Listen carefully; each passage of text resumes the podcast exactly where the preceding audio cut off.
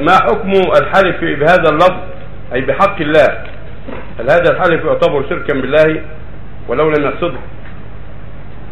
لا يعني لا يعني بحق الله، يعني بالله، والله، بعزة الله، والرحمن الرحيم، والقارئ كل شيء، ورب العالمين، ولن يسفك بيده، ولا بحق الله، لان حق الله علينا تعظيمه وطاعته، وتعظيم وطاعته نفعالنا نفعال المخلوقين.